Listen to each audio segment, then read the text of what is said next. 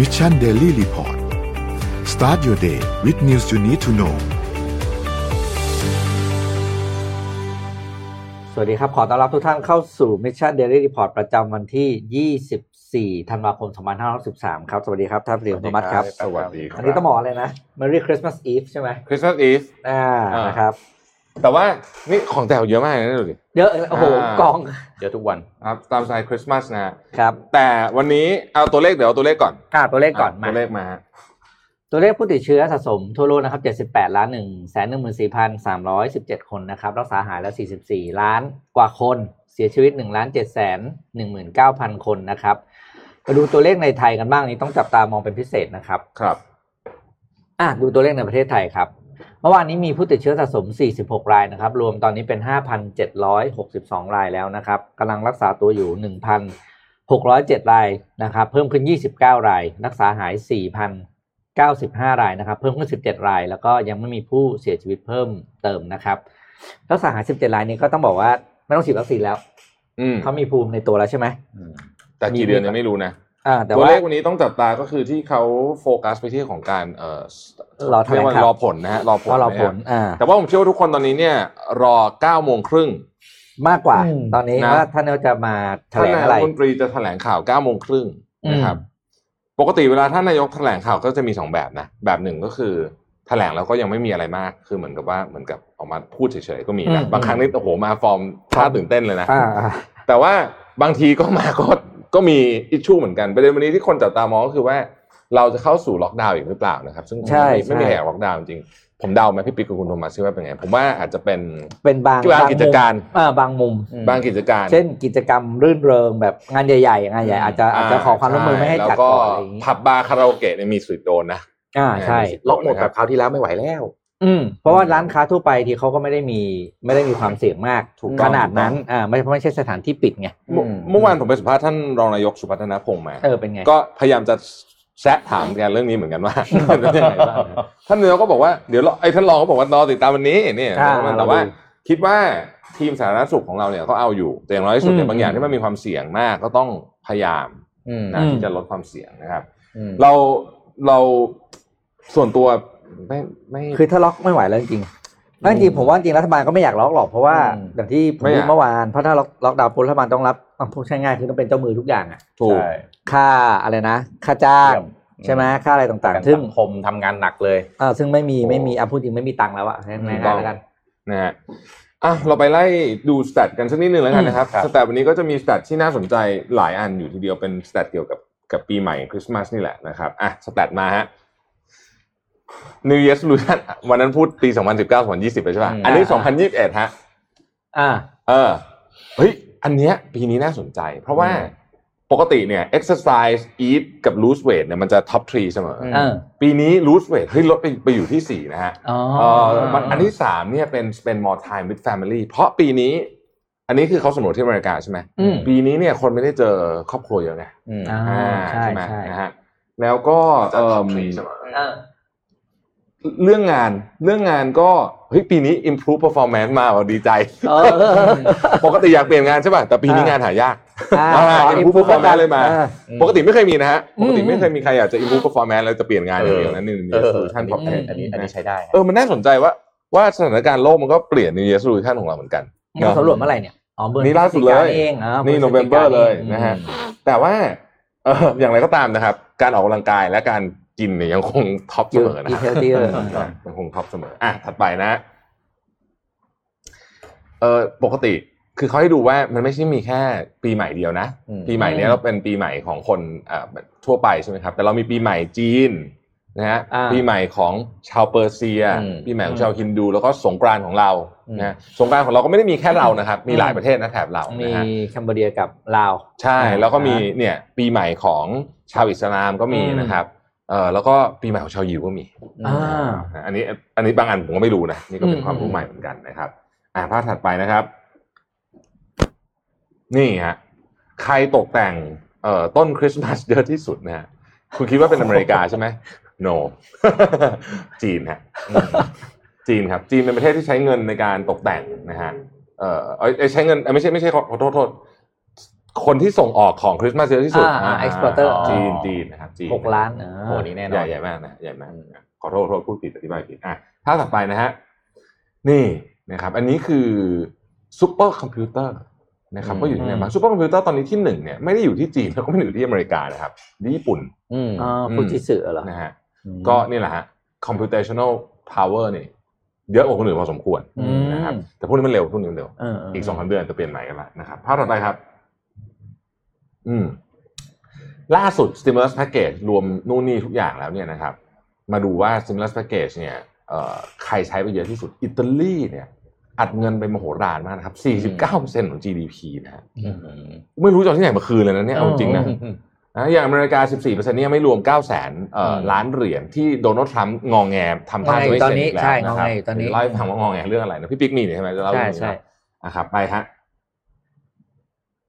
นะล่าสุดเทสลานะครับก็เข้าไปอืม listed ใน S&P 500 นะครับ ก็เป็น heavyweight อีกหนึ่งคนแต่มาดูคนอื่นฮะ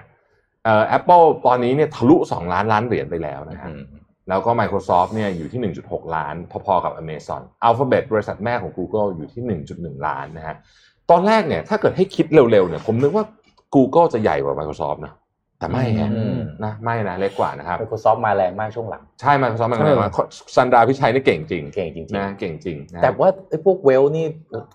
speed หลังๆนี่มันเร็วแบบทวีคูณมากเลยนะทวีคูณผมมากทวีคูณผมมากจำได้ว่ามันไม่กี่ปีเองเปล่าที่แบบโอ้โหแอปเปิลทะลุหนึ่งล้านล้านเหรียญเป็นบริษัทใช่แรกของโลกนี่สองล้านแล้วอะสองล้านสองล้านล้านแล้วอะแล้วดูสิครับว่า top 10 เนี่ย ไม่มีบริษัทที่เป็นแทบจะไม่มีบริษัท traditional firm เลยอืไม่มีน้ำมันแล้วผมให้จอร์นสันให้คนเดียวแล้วกัน traditional อ่า firm นะอืมอ่า นะฮะอ้าวอย่างนี้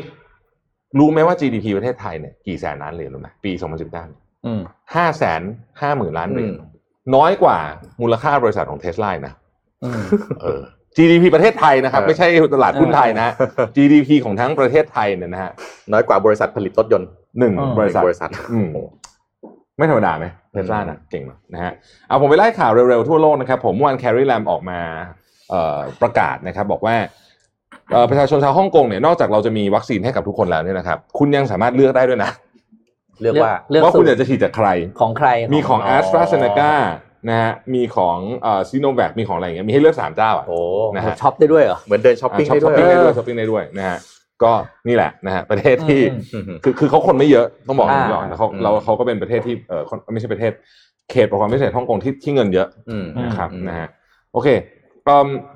ตอนนี้ฮ่องกงเนี่ย คือฮ่องกงกับอังกฤษเนี่ยเขามีความสัมพันธ์ค่อนข้างดีกันใช่ไหมครับทีนี้ฮ่องกงเนี่ยก็ล่าสุดเนี่ยครับก็เจอนักเรียนบินกลับมาสองคนอืมอ่าแล้วก็เจอไอ้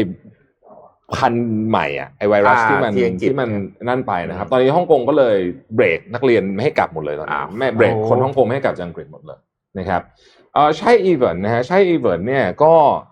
ออกมาเมื่อวานนี้ต้องออกทีวีเลยนะฮะประธานาธิบดีของไต้หวัน เพราะว่าเมื่อวานนี้เนี่ยมีเคส local เคส แรกในรอบตั้งแต่ 12 เมษายนน่ะเอามาจากไหนอะ มาจากไหนยังไม่รู้ครับ เดี๋ยวกำลังกำลังจะนั่นข่าวแต่ว่านี้ก็ทำให้คนไต้หวันตื่นตระหนกมากนะครับเออมแต่ของเรามาทีห้าร้อยเลยใช่ไหมเราก็เลยแบบอ่าของเขาเป็นเกาะเขาไม่มีเขตแดน อืมอืมมาเลเซียมาเลเซียพรุ่งเมื่อวานนี้มีการพูดคุยกับรัสเซียนะครับ จะใช้เอ่อจะซื้อวัคซีนสปุกนิก6.4 ล้านโดสนะฮะครับก็ไม่ใช่แค่มีแต่รัสเซียนะที่ที่ที่ใช้นะฮะอืมมีหลายประเทศเหมือนกันนะครับ โตเกียวเมื่อวานนี้ 748 คนนะฮะโตเกียวตอนนี้ยังคงค่อนข้างน่าเป็นห่วงอยู่ทีเดียวนะครับ ส่วนอินเดียเนี่ยทรงๆที่ประมาณ 23,000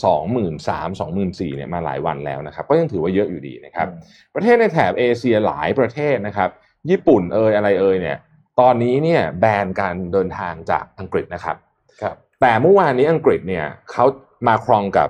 บริสจอนซึ่งเขาคุยกัน ก็ยอมเปิดพรมแดนละ นะฮะอ่าแล้วก็รถไฟยูโรสตาร์ก็กลับมาวิ่งแล้วนะครับแต่ว่าด้วยความเข้มงวดอย่างมากคือวุ่นวายมากอะอืมคุณต้องตรวจโควิดก่อนอะไรแบบนี้เนี่ยนะฮะเพราะว่าล่าสุดเมื่อสองสามวันก่อนเนี่ยนะครับมีรถบรรทุกเนี่ยติดอยู่ตรงด่านเนี่ยอืมเป็นหมื่นอ่าคันอะในรูปอะเออเออดูนะโอ้โหเยอะมากแต่ตอนนี้เขาก็ปล่อยเข้ามาแล้วนะครับ แต่ตอนนี้ถ้าไปดูใครอยู่ที่อังกฤษเนี่ยถ้าไปซูเปอร์มาร์เก็ตมีถ้ามี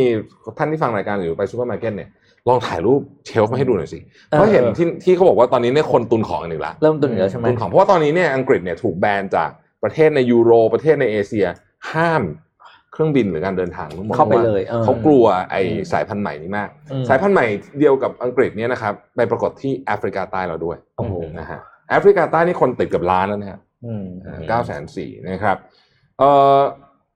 ฟิลิปปินส์ก็เป็นอีกประเทศหนึ่งที่แบนเหมือนกันนะฮะอืมเกาหลีใต้เกาหลีใต้ตอนนี้ก็หนัก เกาหลีใต้เมื่อวานนี้พันเก้าสิบสองคนนะฮะเป็น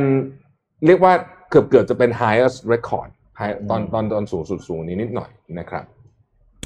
แต่เมื่อวานนี้เนี่ยเอ่อแอสตราเซเนกาโฆษกออกมาให้สัมภาษณ์ว่าไอ้วัคซีนโควิด -19 ซึ่งมีคนถามเยอะนะว่าอืมเอ๊ะพอมันกลายพันธุ์แล้วเนี่ย คุณยังใช้ได้อยู่ไหมเนี่ยโฆษกแอสตราเซเนกาบอกว่า คิดว่าใช้ได้นะฮะ should be effective เขาใช้คำนี้อืมอ่าก็เป็นคำที่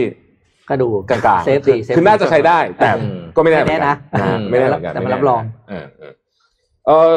หมอฟาวซี่ฮะหมอฟาวซี่เมื่อวานไปรับวัคซีนของโมเดอร์นาอืมนะครับอ่าก็เป็นข่าวใหญ่โตนะฮะถ่ายออกทีวีนะครับเอ่อแล้วก็ที่เอิ่มหมดละนะนี่เป็นข่าวเร็วๆ รอบโลกนะฮะโอ้หนาวนี้รู้สึกระบาดหนักหนักหนักหนักหนักหนักหนักหนัก แต่ไม่ตกใจเท่ารอบรอบที่แล้ว เออนี่ไงมีมีมีมีคุณไพศาลบอกว่ารู้สึกตื่นเต้นน้อย น้อยลงแบบเริ่มตื่นชินอะตื่นเต้นเลยครับนิดนึงเถอะนะอ่านิดนึงนิดนึงตื่นเต้นนิดนึงตื่นเต้นนิดนึงเพราะอะว่านั้นมาก็คือเรื่องโควิดต่อนิดนึงก็คือ ตอนนี้ต้องบอกว่าไม่มีทวีปไหนในโลกแล้วนะ ที่โควิดไปไม่ถึงอืมเพราะว่าเมื่อต้นสัปดาห์นี้เองก็ไปถึงแอนตาร์กติกาเรียบร้อ๋อยอแล้วครับใช่ใช่ใช่ใช่ใช่ใช่คือเรียกว่าครบทั้งโลกแล้วนะครับเมื่อวานนี้ที่ชิลีนะที่ซานติอาโกก็คือมีรายงานว่ามีเอ่อเชื้อโควิดเนี่ยไปโผล่ที่เอ่อหมู่เกาะแห่งหนึ่งนะครับ ที่อยู่ในทวีปแอนตาร์กติกาซึ่งพบซึ่งเป็นอะไรนะเชื้อที่มาจากทหาร เรือเรือทหารห้าสิบอ่ามีติดเชื้อจากทหารห้าสิบแปดนายครับนะที่ขึ้นไปปฏิบัติภารกิจอะไรต่างๆ บนนั้นอืมก็สั้นๆก็คือเรียบร้อยแล้วครับ ครบทั้งโลกของทั้งโลก ไม่มีทวีปไหนที่ ไปไม่ถึงอีกแล้วอืมอืมครับอะผมขอรูป H2 หน่อยนะครับ เมื่อกี้พูดถึงเทสลาเนาะแต่ว่าผู้เล่นในอุตสาหกรรมรถยนต์ไฟฟ้าไม่ได้มีเทสลาคนเดียวนะฮะอ่าอ่ามีรายหนึ่งที่น่าสนใจนะครับคานูนะครับคานูเนี่ยต้องบอกว่าโมเดลธุรกิจน่าสนใจ เพราะว่าจะเป็น subscription only โมเดลด้วยนะคือให้ใช้รถแบบ subscription อืมเหมือนแบบไป subscribe Spotify YouTube นะครับอันนี้ออกรถใหม่มานะครับเขาเรียกว่า M เดี๋ยวนะ MPVD อย่าไปเรียกว่ารถแวนนะ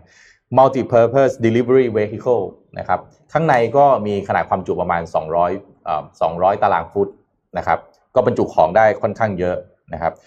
จะ launch ปี 2022 นะครับก็แบตเตอรี่เนี่ย 40 กิโล มี 2 รุ่นนะ 40 กิโลวัตต์กับ 60 กิโลวัตต์นะ 40 กิโลวัตต์เนี่ยวิ่งได้ระยะทางเนี่ย 130 ไมล์ แล้วก็ 60 กิโลวัตต์ก็วิ่งได้ 190 ไมล์อืมภายใต้ single charge นะครับ ก็ให้ให้ดูเขาเปิดเผยอันนี้มาคือให้ดู ดีไซน์มันเดี๋ยวขอคลิปหน่อยนะฮะดีไซเนอร์นี่เป็นเอ่อเป็นเอเชียอเมริกันนะต่อไปในอนาคตนี่ผมว่าดีไซน์รถยนต์เนี่ยไอรถยนต์ที่เราใช้อยู่ในปัจจุบันเนี่ยจะเป็นของแอนทีคไปเลยอะถูกต้องถูกต้อง คือเด็กรุ่นใหม่ที่เข้าไปดูรถยนต์ในมิวเซียมเนี่ยอาจจะแบบเอ๊ะเมื่อก่อนขับรถแบบนี้ด้วยเหรอเอออ่าทำไมต้องมีเกียร์ด้วยอะไรอย่างเงี้ยแบบมันคล้ายๆกับ เอ่อเด็กรุ่นนี้เห็นโทรศัพท์ในสมัยก่อนกับอืมโทรศัพท์มือถือเลยอะแล้วดูหน้าตารถยนต์โอ้โห คือเราเห็นรถยนต์ไฟฟ้ายี่ห้อใหม่ๆค่อนข้างเยอะเนี่ยครับมันเป็นสาเหตุหนึ่งก็เพราะว่าจริง ๆ รถยนต์ไฟฟ้าถ้าว่ากันตามจริงแล้วเนี่ย ผลิตง่ายกว่ารถยนต์ ICE นะอืมรถยนต์สันดาปภายในอะนะครับเอ่อชิ้นส่วนน้อยกว่าฮะอ่าอ่าเพราะฉะนั้นมันจะผลิตง่ายกว่าเอ่อมันก็เลยเห็นยี่ห้อใหม่ๆออกมาเยอะมาก รถยนต์อ่าเอ่อไอไอซ์อะ in in internal combustion engine เนี่ย ยี่ห้อล่าสุดที่เราเห็นที่เป็นยี่ห้อใหม่นี่นานมากแล้วนะเออเออส่วนใหญ่จะเห็นเจ๊งมากกว่าใช่ไม่ค่อยเห็นยี่ห้อใหม่เออถูกไหมใช่ แต่ว่าเนี่ยรถยนต์ไฟฟ้านี่เราเห็นยี่ห้อใหม่ตลอดเวลานะฮะเป็นโอกาสของผู้เล่นหน้าใหม่จริงๆถูนะกในในในตอนนี้ แล้วผมมีที่ความมีความรู้สึกอย่างหนึ่งก็คือว่าคนที่เล่นผู้เล่นหน้าเก่าอะคือ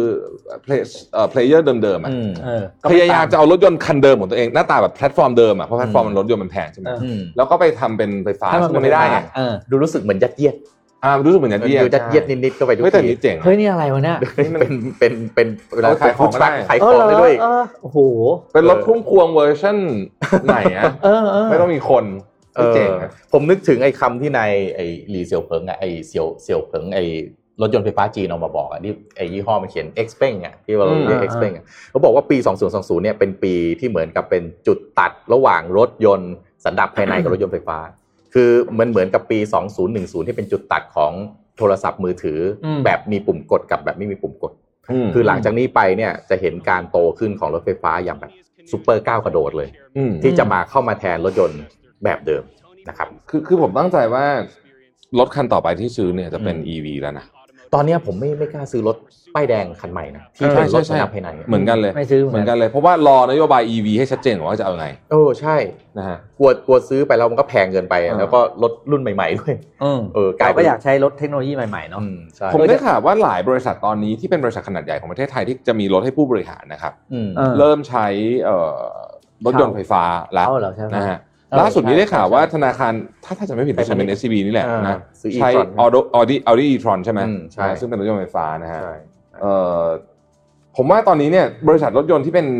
ICE อะก็อืมเอ่อบริษัทรถยนต์แบบดั้งเดิมแบบโหคิดหนักกันนะใช่เพราะมันต้องทลายไลน์ผลิตรถ supply ทลาย supply chain นะยาวเหยียดเลยอะครับ ไม่รู้โอเคแต่สิ่งขอบขอบคุณนะเอาเอาคลิปลงได้แล้วแต่โอ้สิ่งดูที่ดูดูสิ่งที่ชอบที่สุดคือ พอรถไฟฟ้าเนี่ยไม่รู้ส่วนตัวเข้าใจไปเองเลยที่ไม่อืมผิดนะไม่มีพวกแต่งท่ออะเขาต้องทำให้มีเสียงเออเสียงเนี่ยคือเป็นสังเคราะห์ เพราะถ้ามีรถไฟฟ้าไม่มีเสียงเลยเหมือนบีเอ็มมันต้องมีเสียงต้องมีเสียงเพราะมีเสียงเพราะอะไรรู้ไหมเพราะว่าไม่งั้นมันอันตรายอะปลอดภัยแต่ว่าคงไม่มีเสียงอะไรประเภทแต่งท่อแบบไม่นั้นมีอะไม่ไม่ไม่แน่ปอดปอดปอดปอดปอดไม่เดี๋ยวแน่มาดูดูพี่ไทยก่อนไม่แน่พี่ไทยเราเก่งทำได้หมดไม่แน่ครับ เดี๋ยวจับอาโหลดไปติดดินมีท่อติดสติกเกอร์ถ้าไปดูข่าวรถยนต์ต่อแล้วครับคุณธวัฒน์มีรถ อันนี้มาแล้วผมมีรถไฟฟ้าตัวไม่รู้ของโตโยต้านะครับขอภาพ P1 ครับอ่านี่ครับโตโยต้าประกาศมาที่นาโกย่านะครับโตโยต้ามอเตอร์ก็ประกาศจะ เปิดตัวรถยนต์ไฟฟ้าสองที่นั่ง เป็นแบบคอมแพคตามในรูปเลยนะคือก็แบบจิ๋วมากเลยอะนะครับ ก็ โดยตั้งต้นว่าจะขายหนึ่งร้อยคันแรกเนี่ย เป็นสำหรับลูกค้าธุรกิจเนี่ยในปีหน้านี้แล้วนะ แล้วก็ออกสู่ตลาดเนี่ยในปี 2022อืมนะครับ โดยรถคันนี้เนี่ย ก็มีราคาอยู่ที่ประมาณ 1.6 ถึง 1.7 ล้านเยนนะครับ ก็ประมาณ 15,500 เหรียญอืม โดยประมาณนะ แล้วก็ไม่รวมของตกแต่งนี่คืออ่านแล้วงง Exclusive Subsidy มันมีแต่งอะไรด้วยด้วยเหรออะไรเงี้ยนะครับแต่ก็คงเป็นอุปกรณ์ประกอบอื่น ๆด้วยนะครับอืมแล้วก็ชาร์จหนึ่งครั้งเนี่ย วิ่งได้ประมาณหนึ่งร้อยกิโลเมตรนะครับ โดยจะออกรุ่นนี้นะเขาชื่อว่ารถรุ่น UX 300e อืมนะครับ ออกมาแล้วก็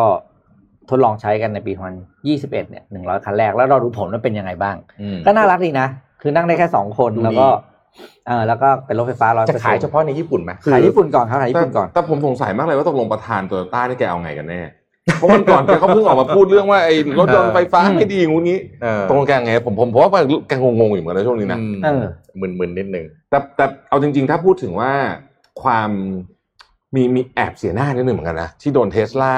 แซงแซงไปแบบโอ้โหแบบ ไม่เห็นฝุ่นอะอืม เออเออเป็นเราเราก็เอ้ยเราเกิเป็นนสอเบองร์หนึ่งเท่ามาตใช่ลไหมอดนะ valuation ตอนนี้เกินสามเท่าแล้วสามเท่าแล้วโอ้โหสามเท่าแล้ว ประวัติศาสตร์ร้อยปีของโตโยต้าตอนนี้เนี่ยเข้าใจว่าเทสลาเนี่ยมูลค่าเท่ากับบริษัทรถยนต์ญี่ปุ่นทั้งหมดรทั้วงมหมกัดนใช่ไหมเออใช่ผมเคยเห็นกราฟอยู่เออทั้งหมดเลยนะประวัติศาสตร์ของทุกญี่แบรปุ่นนด์อะโตโยต้าฮอนด้าอะไรโอ้โหคือแบบเออดูเดือนจริงดูเดือนจริงอืมนะฮะเอามีรถไหนๆอยู่รถยนต์แล้วยังอยู่ข่าวรถยนต์ต่อไปทำไมข่าวอ่ามันชิลจังนะอันนี้อะดาวครับพี่เพิ่งโยนรูปเข้าไปนะฮะ วันนี้เอ่อเมื่อวานนี้เป็นวันไม่ใช่เมื่อวานสัปดาห์ที่แล้วขออภัยเป็นวันสำคัญนะครับอืมครับเอ่อของแบรนด์ Porsche นะฮะหรือ Porsche แล้วแต่คนอ่านเนี่ยนะเพราะว่าได้ผลิตรถคเยนเนี่ยนะฮะครบอ่าหนึ่งอ่าล้านคันแล้วโอ้โหและไอ้คเยนเนี่ยเป็นรถที่ทำให้ Porsche เนี่ยหลุดออกจากการจะล้มละลายอยู่แล้วนะกลับมาเป็นหนึ่งในบริษัทรถยนต์ที่มีมาจิ้นกำไรสูงมากพูดขายได้เป็นล้านคันเลยเหรอๆไอเนี่ยขายไปล้านคันแล้วนะมันไม่ได้ถูกนะคือทุกทุกเจเนอเรชันรวมกันนะคะนี่คือ generation ที่หนึ่งเลยนะครับอืมรุ่นที่หนึ่งเลยนะฮะอย่างที่เคยเล่าให้ฟังตอนช่วง 90 เนี่ย Porsche อืมมีปัญหาเรื่องการเงินอย่างมาก ช่วงนั้นขายอยู่ปีละหมื่นคันนะอืมรถนะเออจะเจ๊งอยู่แล้วจะเจ๊งอยู่แล้วนะครับอืมแล้วก็ช่วงปี 96 เนี่ยก็ออก Boxster ซึ่งเป็นรถสปอร์ตราคาครับถูกลงย่อมลงมาหน่อยเนี่ยออกมา ก็ช่วยมานิดหนึ่งนะครับอืมแต่สถานการณ์จริงๆเนี่ยได้มาช่วยจริงๆเนี่ยคือตอนที่ออก Cayenne แหละในช่วงปี 2000 นะฮะอืมคเยนเนี่ย ออกไปแล้วมันไปจับกลุ่มลูกค้าใหม่ครับอืมคือผู้หญิงอืมอืมซึ่งเป็นกลุ่มลูกค้าที่ใหญ่มาก แล้วก็อืมคนที่อยากได้รถสปอร์ตแต่ว่าอยากอยากได้รถแบบเท่ๆแต่ว่ามันแต่ว่าต้องการใช้งานมันเยอะๆด้วยนะอยากพรีเมียมนิดนึงใช่ แต่ก็ไม่อยากแพงมากพอ r ์ e Cayenne นี่เป็นรุ่นที่พื้นฐานมาจาก Volkswagen Touareg คือจริงๆแล้วตัวมันคือเป็นรถโฟล์กแล้วก็มาใช้โครงเป็น Porsche เพราะว่าอยู่ในเครือเดียวกันเนี่ยนะครับ ซึ่งคนด่าเละชนิดที่แบบ บางคนแบบที่เป็นแฟนพันธ์แท้นี่ถึงขั้นว่าจะเลิกใช้ Porsche ไปตอนเลยตอนลอนช์มาใหม่ๆรับรับไม่ได้รับไม่ได้เพราะว่าอืมคุณรู้สึกว่าคนขับ 911 มาแล้วอยู่ดีมาเห็นไอ้เนี่ยเนี่ยโอ้โหอ่ารัรับไม่ได้จริงๆนะคครัรับบแต่ในที่สุดแล้วก็เป็นการพิสูจน์แล้วว่าปัจจุบันนี้เนี่ย Porsche Cayenne นะแล้วก็เอ่อเอ่อ Porsche Cayenne เนี่ยเป็นสิ่งที่ทำให้รถกลับมารถยนต์อืม Porsche เนี่ยกลับมามีกำไรอีกครั้งหนึ่งนะครับ แล้วก็ตอนหลังก็เอ่อ ออกตัวเล็กไหมตัวเล็กชื่ออะไรนะจำชื่อไม่แค่ได้ละมาคานมาคานอ่าอืมพอชมาคานออกมาด้วยนะครับ ก็เป็น SUV กันนะแล้วก็สลบข้อสบประมาททั้งหลายอืมเพราะว่ารถ Porsche 911 เองก็ยังขายดีมากอยู่อืมอืมนะครับก็ยังขายดีมากอยู่นะฮะปัจจุบันนี้ Porsche ที่ได้รับความการจับตามากที่สุดก็คือไทแคนอืมนะฮะอืมผลิตไม่ทันนะอืมจองวันนี้เนี่ย รู้สึกว่าได้รถเกือบ 2 ปีนะครับ ถ้าจองกับโอ้โหเอ่อเอ่อโอ้โหไม่ไม่ใช่ผู้นำเข้าอิสระนะ จองกับ ตัว AAS อะนะอืมของเมืองไทยอะนะครับ ที่เป็นผู้จำหน่ายเป็นทางการนะฮะอืมก็ตอนนี้ก็ต้องมองเป็นขาขึ้นจริง ๆ แล้ว Porsche Taycan เนี่ย สวยมากเห็นตัวจริงแล้วจะอื้อหือสวยจริงนะฮะอืมผมเห็นตัวจริงแล้วแบบนะครับอยู่เก็ที่บตังข่าค์วต่อไปเทคโนโลยีเนาะผมขอต่ออีกข่าวหนึ่งนะครับขอรูปเอ่อ H4 ขึ้นมาหน่อยนะครับ รัฐบาลเกาหลีใต้นะครับ ประกาศเตรียมลงทุน 1.1 11,000 ล้านบาทในอุตสาหกรรม XR นะครับทีนี้เดี๋ยวอธิบายก่อน XR เนี่ยคืออะไรนะครับ XR เนี่ยมันเป็นการรวมกันระหว่าง VR AR แล้วก็ MR อธิบายทีละตัวนะฮะ VR คือ virtual reality virtual reality ก็คือเราใส่แว่นเข้าไป แล้วก็เห็นเป็นภาพเสมือนจริงขึ้นมาถูกไหมครับ AR augmented reality ก็คืออ่ายังไงอะเอามือถือไปจ่อกับอะไรสักอย่างแล้วมันก็ขึ้นเป็น object ขึ้นมา ขึ้นมาเป็นวัตถุให้เราเห็นนะครับก็คือเป็นการสร้างสิ่งจำลองเสมือนจริงขึ้นมาภายใต้สภาพแวดล้อมปกตินะครับ MR คืออะไรครับ MR ก็คือเอา ความเป็นจริงกับโลกเสมือนจริงเนี่ยรวมเข้าด้วยกันเพราะฉะนั้นเวลาเราใส่แว่นเข้าไปปั๊บเนี่ยเราอาจจะเห็นสิ่งที่มันเป็นสร้างเสมือนจริงขึ้นมา กับสภาพแวดล้อมภายนอกไปด้วยนะครับ lxr X XR เนี่ยย่อมาจาก Extended Reality นะครับ Extended Reality มีประโยชน์ยังไงนะครับ อย่างที่หนึ่งเนี่ย Extended Reality เนี่ยเป็นเทคโนโลยีที่ทำให้ Human to Machine เนี่ยสามารถ interact กันได้ สามารถที่จะปะปฏิสัมพันธ์กันได้ จากเดิมเราอาจจะเห็นแต่ภาพ นะครับเราบริโภคแต่สื่อนะครับเวลาเราใส่แว่นเข้าไปก็เห็นรูปนู่นรูปนี้เกิดขึ้น แต่ต่อไปเนี่ยเราสามารถที่จะกดปุ่มสั่งการ input ข้อมูล command คำสั่งบางอย่างเข้าไปได้ด้วย สิ่งที่รัฐบาลเกาหลีใต้มองในเรื่องนี้คือมองในอนาคตข้างหน้าว่าอุตสาหกรรม XR หรือ Extended Reality เนี่ยจะกลายเป็นกลไกหลักในการขับเคลื่อนเศรษฐกิจด้านดิจิทัลของตัวเองขึ้นมานะครับเล็งเป้าหมายไปที่อะไรบ้างนะครับ XR เนี่ยรัฐบาลเกาหลีใต้เล็งเป้าหมายในการจะเอาไปใช้กับอุตสาหกรรมการผลิตนะฮะเทคโนโลยีทางการแพทย์นะครับงานก่อสร้างนะครับการศึกษา แล้วก็พัฒนาเฮดเซตตัวใหม่ เพราะว่ารัฐบาลเอ่อประเทศเกาหลีใต้ก็พัฒนาตัวมือถือโทรศัพท์มือถือเนี่ยเป็นเป็นหนึ่งในผู้นำของโลกอยู่แล้วนะครับ แล้วก็ที่สำคัญคือ ดูความเป็นไปได้ในการนำมาใช้ทางการทหารด้วยนะครับ แล้วก็รัฐบาลเกาหลีก็วางแผนส่งเสริมการลงทุนในอุตสาหกรรม XR ว่าจะสนับสนุนโปรเจกต์ XR ที่เกี่ยวกับการแพทย์นะครับ สร้างศูนย์การเรียนรู้สร้างศูนย์การเรียนรู้ XR แล้วก็ AI ในโรงเรียนทั่วประเทศเลยนะครับ แล้วก็สร้างกองทุนมูลค่า 1,000 ล้านบาทเนี่ยร่วมกับเอกชน ร่วมกับเอกชนนะครับ แล้วก็ตั้งงบพัฒนาแว่น AR เนี่ย อีกกว่า 600 ล้านบาท เพื่อที่จะนำมาผลิตแว่นในปี 2025 นะครับ โดยเกาหลีใต้เนี่ยรัฐบาลเกาหลีใต้เชื่อว่า XR จะมีมูลค่าต่อเศรษฐกิจในประเทศถึง 8 แสนล้านบาทนะครับอืมสร้างงานมากกว่า 9 แสนตำแหน่งในปี 2025 นะครับอืมก็ขอเดี๋ยวขอคลิปขึ้นมาดูหน่อยนะฮะผมเลยไปหาคลิปของตัว XR มาให้ดูนะครับ คลิปเนี้ยเอ่อเพิ่งปล่อยออกมาไม่นานนะครับล่าสร้างโดยการใช้ตัว Unreal Engine Unreal Engine เนี่ยเป็นตัว engine อันหนึ่งที่เอาไว้สร้างเกม อันเนี้ยใช้กล้องตัวเดียวในการสร้างนะครับ เดี๋ยวดูนะฮะว่า XR ช่วยสร้างไอ้ human to machine เนี่ยให้เกิดขึ้นยังไง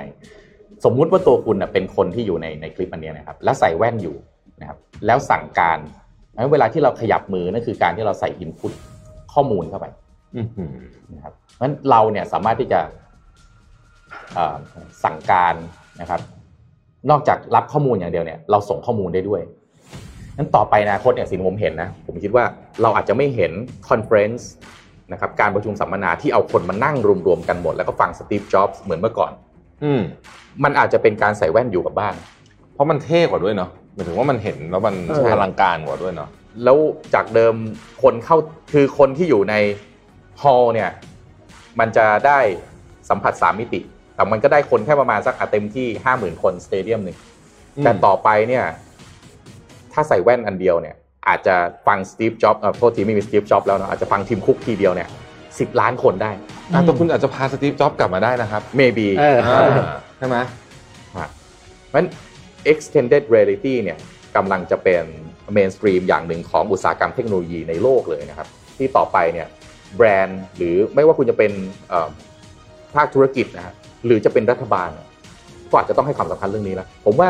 มูฟของทางรัฐบาลเกาหลีใต้น่าสนใจมาก และรัฐบาลไทยเนี่ยน่าจะลองเอามาคิดดูเนาะว่าเราอาจจะเป็นเจ้าเอ่ออะไรวะเทคโนโลยีทุกอย่างไม่ได้ เลือกสักอย่างได้ไหมอืมที่เราจะเก่งไปเลยอะใช่ใช่ไหมเพราะว่าเกาหลีใต้เนี่ยเรื่องนี้กับไบโอเทคเขาเก่งมากนะใช่ไอ้ชุดตรวจตรวจที่ใช้ใช้กันอยู่เนี่ยมาจากเกาหลีใต้เยอะมากเลยนะฮะอืมอืมไอ้ที่อเมริกาก็ใช้ชุดตรวจของเกาหลีใต้เจ๋งมากเลยเนี่ยต่อไปอนาคตนะอาจจะมีอาจจะมีปัญหาว่า คนเราอาจจะแยกความเป็นจริงกับโลกเสมือนจริงไม่ออกก็ได้อืมอาจจะเป็นปัญหาแบบนั้นแทนก็ได้ในอนาคตเหมือน Inception อะไรอย่างเงี้ยนะครับอะโอ้เห็นแล้วก็เออ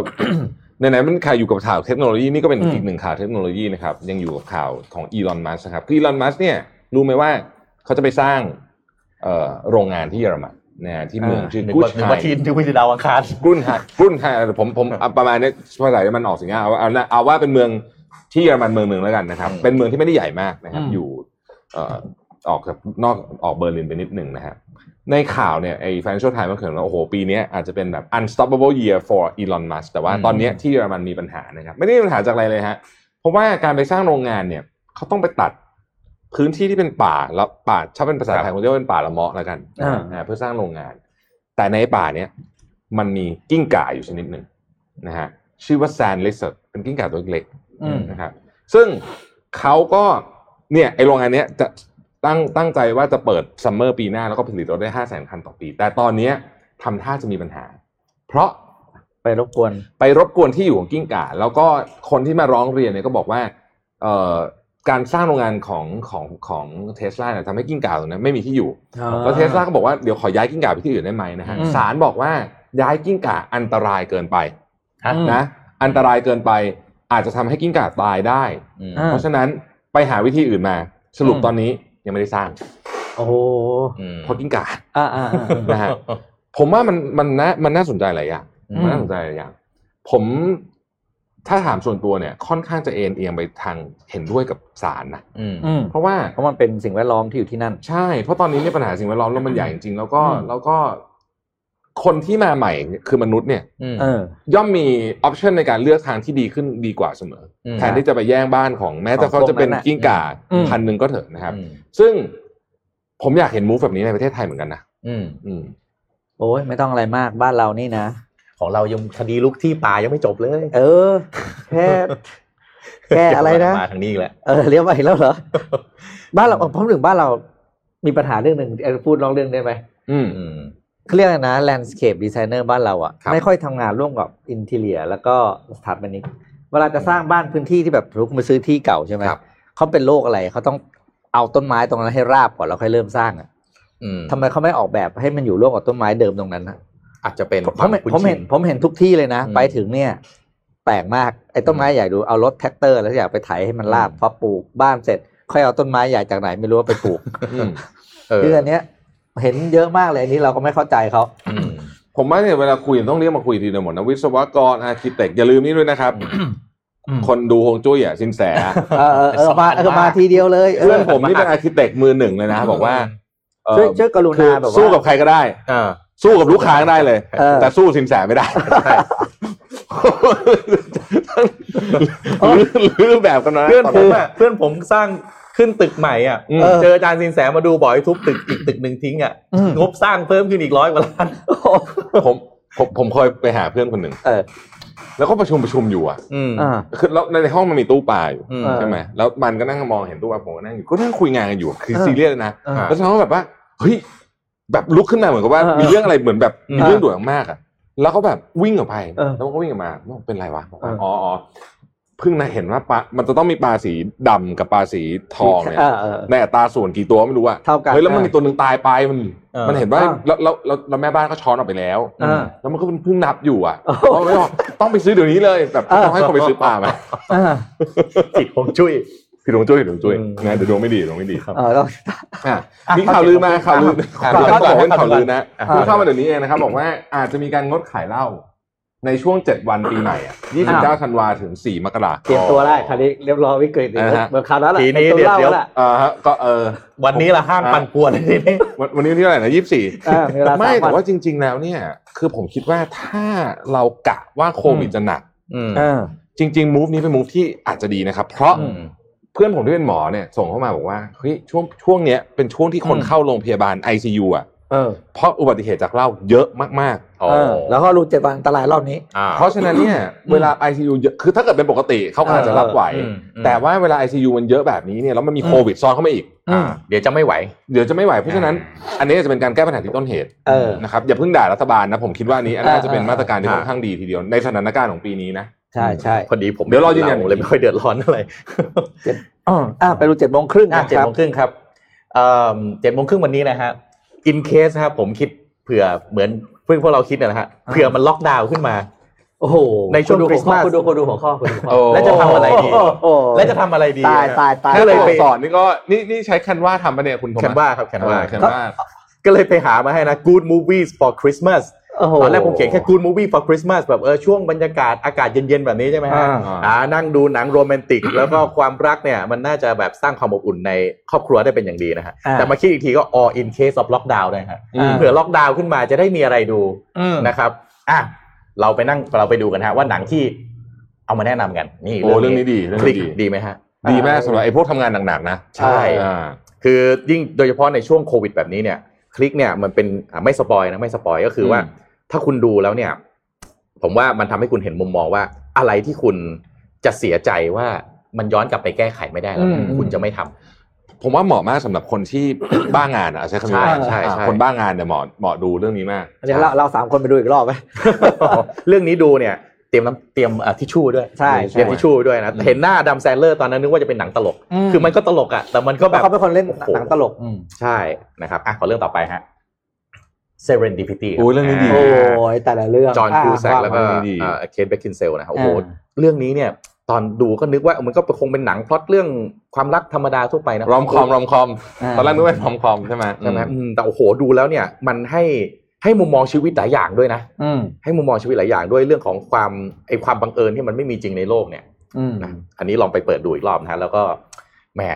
มันจะสร้างบรรยากาศช่วงเวลาเย็นๆอากาศหนาวๆแบบนี้ได้ดีมากขอเรื่องต่อไปนะครับ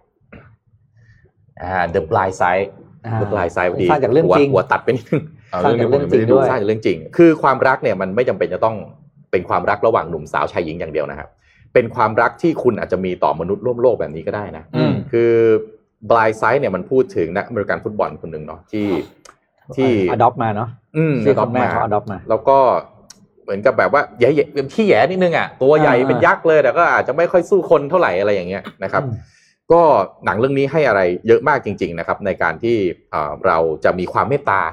กรุณาให้กับคนอื่นอย่างหวังดีจริง ๆนะครับ ถ้าเหมือนใน Netflix เนี่ยอ่าที่ Reed Hastings ก็บอกว่าเวลาที่คุณจะให้ feedback อะไรกับใครเนี่ยให้ที่มันแบบ assistive feedback อืมให้อะไรที่มันไปช่วยให้ชีวิตเขามันดีขึ้นจริงๆอืมนะครับเรื่องนี้ให้อะไรเยอะจริงๆนะครับอะขอเรื่องต่อไป อ่านี่ความรักอีกรูปแบบหนึ่งนะฮะ Brokeback Mountain ตอนนั้นก็ต้องบอกว่าตอนที่หนังเรื่องนี้ออกมาเนี่ย โอ้ก็สร้างกระแสปรากฏการณ์เยอะฮือฮานะกระแสเยอะสร้างปรากฏการณ์เป็นเรื่องฮือฮามากตอนนั้นเรื่องของเอ่อเอ่อเพศทางเลือกเนี่ยยังเป็นเอ่อไม่ได้เป็นเรื่องปกติเหมือนทุกวันนี้อืมนะครับทุกวันนี้เนี่ยเพศทางเลือกเป็นเรื่องปกติแล้วนะฮะถ้าใครยังมองเพศทางเลือกเป็นเรื่องแปลกประหลาดนี่ผมว่าต้องดูตัวเองใหม่นิดนึงแล้วตัวนะเองนั่นแหละกลายเป็นคนไม่ปกติแล้วใช่ครับนั้น Brokeback Mountain เนี่ยก็ก็เป็นหนังที่อาจจะ ติดเศร้าๆนิดนึงนะอืมแต่ว่าก็เปิดมุมมองเออเรื่องนี้ไม่เคยดูนะครับโรเปิดบักมันท่านได้ออสการ์ด้วยใช่ไหมใช่เขาได้ไหมแต่ว่าจำไม่ได้ว่าได้รางวัลหรือเปล่าแต่รู้ว่าเข้าชิงแน่ๆเออเข้าชิงจำออสการ์ใช่ไหมได้แต่จำไม่ได้จำไม่ได้ว่าได้รางวัลหรือเปล่าอืมครับอ่าก็เป็นเรื่องคาวบอยสองคนที่มีความรักกันอ่านี่ก็อีกความรักอีกรูปแบบหนึ่งนะฮะ Fifty Shades of Grey อ่าอันนี้อ่าในช่วงของล็อกดาวน์ถ้าดูแล้วก็โอเค อาจจะแบบมีเอ่อเรียกว่าอะไรนะ อาจจะเอ่อสร้างประชากรรุ่นใหม่เพิ่มขึ้นได้ด้วยอืมนะครับอ่า Fifty Shades of Grey นะอันนี้ รู้กันอยู่แล้วนะฮะว่าเป็นอืมพล็อตแนวไหน ก็เป็นความรักอีกรูปแบบหนึ่งนะฮะอืมเป็นความรักเหมือนกันนะครับ ขอหน้าต่อไปฮะ The Way Home เคยดูไหมไม่เคยเฮ้ยเรื่องเนี้ยไม่เคยผมอยากจะบอกเลยเธออ่าไม่เคภายษาหรอไทยเนี่ยชื่อเรื่องว่าคุณยายของผมดีที่สุดในโลก ผมบอกอ่าพล็อตให้นะพล็อตมันคือไอเด็กผู้ชายคนนี้เนี่ย คือคุณแม่เนี่ยตกงานพอดีอ่าอ่าช่วงสภาพเป็นหนังเกาหลีใต้นะเป็นช่วงแบบเศรษฐกิจไม่ค่อยดีอะตกงานพอดีคุณแม่ก็เลยไม่รู้ทำยังไงต้องไปหางาน ก็เลยเอาลูกเนี่ยไปฝากไปกับคุณยายที่อยู่บ้านอยู่ต่างจังหวัดโอ้โหคุณยายเป็นใบ้ และไอ้ลูกเนี่ยนะก็โอ้โหอ่าแสบแแบบคือเนื่องจากเป็นเด็กที่เด็กซนเป็นเด็กซนอ่าเป็นเด็กที่แม่ไม่ค่อยมีเวลาให้อะก็เลยเป็นเด็กที่นิสัยไม่ค่อยดีอะพูดตรงๆ เด็กนิสัยไม่ค่อยดีนิดนึงแล้วไปอยู่คุณยายที่อายุแบบแปดเก้าสิบอย่างเงี้ยอืมนะครับเป็นใบ้ด้วยอะอ่าอ่าโอ้โห เรื่องนี้นะ ผมถ้าเลือกหนึ่งเรื่องที่อยากให้ดูนะ ผมอยากให้ดูเรื่องนี้ก่อน อืมคือมันมันให้อะไร แบบหนังเกาหลีด้วยความเป็นหนังเกาหลีเนี่ยมันมันอบอุ่นอยู่แล้วเนาะเวลาหนังไหนที่เขาทำออกมาแล้วมันลึกเนี่ยมันลึกจริงๆพล็อตเนี่ยดีมากจริงอืมๆนะครับอันนี้อยากให้ไปดูจริงๆภาษาไทยนะเอ่อเอ่อคุณยายของผมดีที่สุดในโลก แล้วคุณอืมจะมีมุมมองที่มองผู้สูงอายุเปลี่ยนไปอีกแบบหนึ่งทันทีเลยอืมอืมนะครับอะขออันต่อไปดูครับดูจะฟังจากเรื่องนี้ต้องเตรียมทิชชู่เหมือนกันเออเอออ่า Happy Birthday ครับ เคยดูกันไหมเรื่องเนี้ยไม่เคยเฮ้ยเคยว่ะเรื่องนี้ดีมาก อนันดาเอเวอริงแฮมฮะผมจำชื่อนางเอกไม่ได้ต้องขออภัยจริงๆนะครับ Happy Birthday เนี่ยมันเป็นเรื่องที่อ่าเขารักกันเนี่ยแหละอ่าแต่นางเอกเนี่ยโดนรถชนแล้วก็เป็นเจ้าหญิงนิทราอืมอ่าแล้วอ่าผู้พระเอกเนี่ยทำทุกอย่างเพื่อที่จะดูแลนางเอกที่เป็นเจ้าหญิงนิทราอืมโอ้โหเรื่องนี้นะ เป็นหนังไทยที่ผมว่าดีที่สุดเรื่องหนึ่งที่ underrated อ่าคือคนไม่ค่อยคนไม่ค่อยพูดถึง คนไม่ค่อยพูดถึง คืออยากให้ลองกลับไปดูจริงๆฮะแน่นอนว่าการแสดงของอนันดาเอเวอริงแฮมเนี่ยโอ้โหผม สุดยอดจริงๆเลย แต่ว่าโดยเรื่องโดยทั้งหมดเนี่ยฮะมันมันทำให้เราเห็นเลยว่า ถ้าคุณมีคนที่คุณรักคุณอยู่ที่คุณรักสักคนหนึ่งนะแล้ววันเนี้ยคุณอาจจะแบบลำคาญเขาอะหรือแบบเดี๋ยวก็ทะเลาะเดี๋ยวก็อะไรคุณไปดูเรื่องนี้เลยแล้วเดี๋ยวคุณจะปฏิบัติกับคนที่คุณรักเนี่ยเปลี่ยนไปอืมในช่วงล็อกดาวน์ในช่วงที่แบบว่าไม่มีอะไรทำนะ ยังไม่ล็อกดาวน์ขออภัยในช่วงแบบวันหยุดคริสต์มาสอ่าไปดูเรื่องนี้เลยผมแล้ว แล้วคุณจะรักคนข้างๆ คุณขึ้นอีก หลายเท่าตัวเลยอืมนะครับ Happy Birthday นะครับอะขอเรื่องต่อไปครับ I am Sam อ่าอ่าเรื่องนี้เคยอ่าเรื่องนี้ดีเรื่องนี้เรื่องนี้ดีมากนะฮะอืมชอนเพนนะครับอ่าแสดงเป็นคุณแสดงดีมากเลยอะที่เป็นดาวสุดๆเลยเนี่ยสุดๆเลยเอ๊ะได้ออสการ์เปล่าไม่แน่ใจชอนเพนเรื่องนี้จำไม่ได้ ไม่ได้ก็ต้องเข้าชิงอะผมว่าเข้าเนี่ชิยงฮะโนมิเนตเออดีมากเรื่องนี้ดีมากไอ am Sam ลองกลับไปดูใครมีใครมีลูกได้วยโอ้โหใครเป็นคุณพ่อแล้วมีลูกนี่ยิ่งยิ่งสุดๆจริงอืมๆนะครับอะขอเรื่องต่อไปครับ นี่ Life is beautiful เฮ้ยเรื่องนี้ดูหลายรอบ โอ้โห เรื่องนี้ดูหลายรอบสุดยอดเรื่องนี้ดูหลายรอบ คือเรื่องนี้นี่กวาดออสการ์ด้วยใช่นะครับใช่อืมแล้วก็อบอุ่นหัวใจมาก คืออมอืมภายใต้สถานการณ์ที่มันแย่ๆเนี่ยอืมเราอยู่ที่มุมมองจริงนะ มองให้มันแย่ นี่อยู่ภายใต้สงครามนะใช่โดนเป็นเป็นชาวยิวที่โดนโดนเอ่อกวาดต้อนโดนไปกวาดต้อนเรื่องนี้ไปเรื่องนี้โหดนะโหหมาดยถึงโหดว่าเรื่องนี้โหดนะครับ โหดมากคือมัน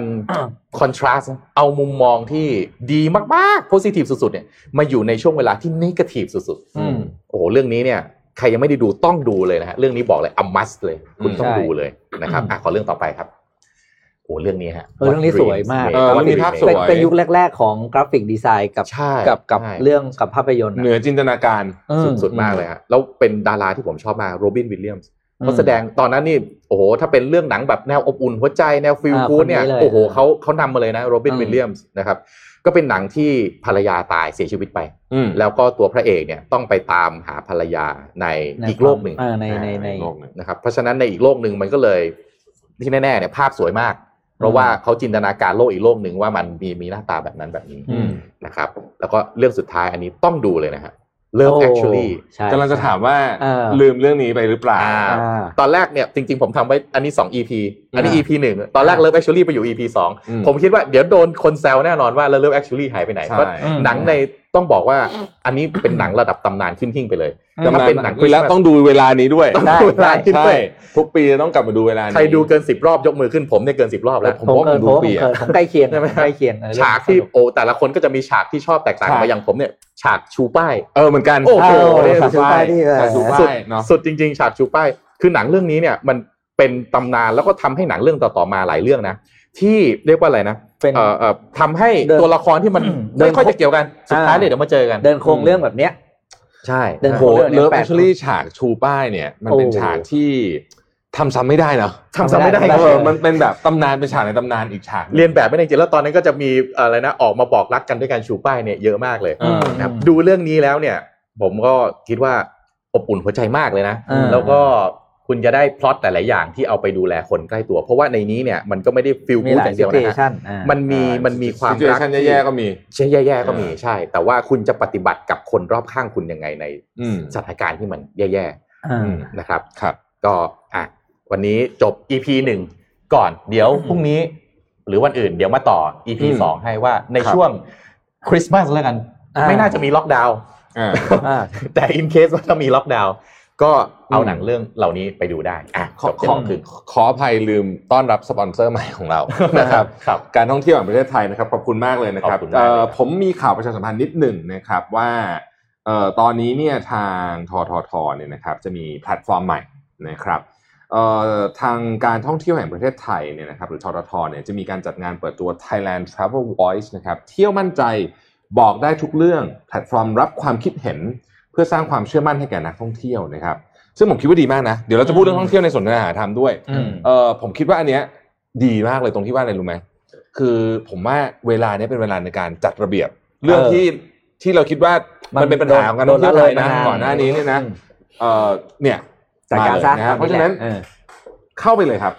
นี่ QR code ขึ้นอ่า นะฮะนะครับอย่าลืมเขาช่วยช่วยๆกันทำ survey นี้ช่วยกันหอนี่เพราะว่าการท่องเที่ยวคือธุรกิจหลักของประเทศไทยแม้ว่าคุณจะไม่อยู่ในธุรกิจท่องเที่ยวแต่คุณมีส่วนเกี่ยวข้องกันหมดประเทศไทยนะเราถือว่าเป็นอืมเจ้าบ้านนะครับ ผมมีข่าวหนึ่งเอ่อเร็วๆนะฮะคุณรู้จัก SolarWinds ไหมอ่าอ่า คุณคุณไหมฮะอืมนะก่อนหน้านี้ก็ไม่มีใครรู้จักหรอกครับ SolarWinds ก็เป็นบริษัทซอฟต์แวร์เล็กครับบริษัทหนึ่งนะครับเอ่อล่าสุดเมื่อวานมีบทวิเคราะห์ใน Financial Times Big Read นะครับ คือล่าสุด เมื่อสักอาทิตย์ที่แล้วเนี่ยเราได้ยินข่าวว่าหน่วยงานความมั่นคงของสหรัฐถูกเจาะฐานข้อมูลใช่ไหมถูกแฮ็กอืมนะฮะแต่ปรากฏว่าตอนเนี้ย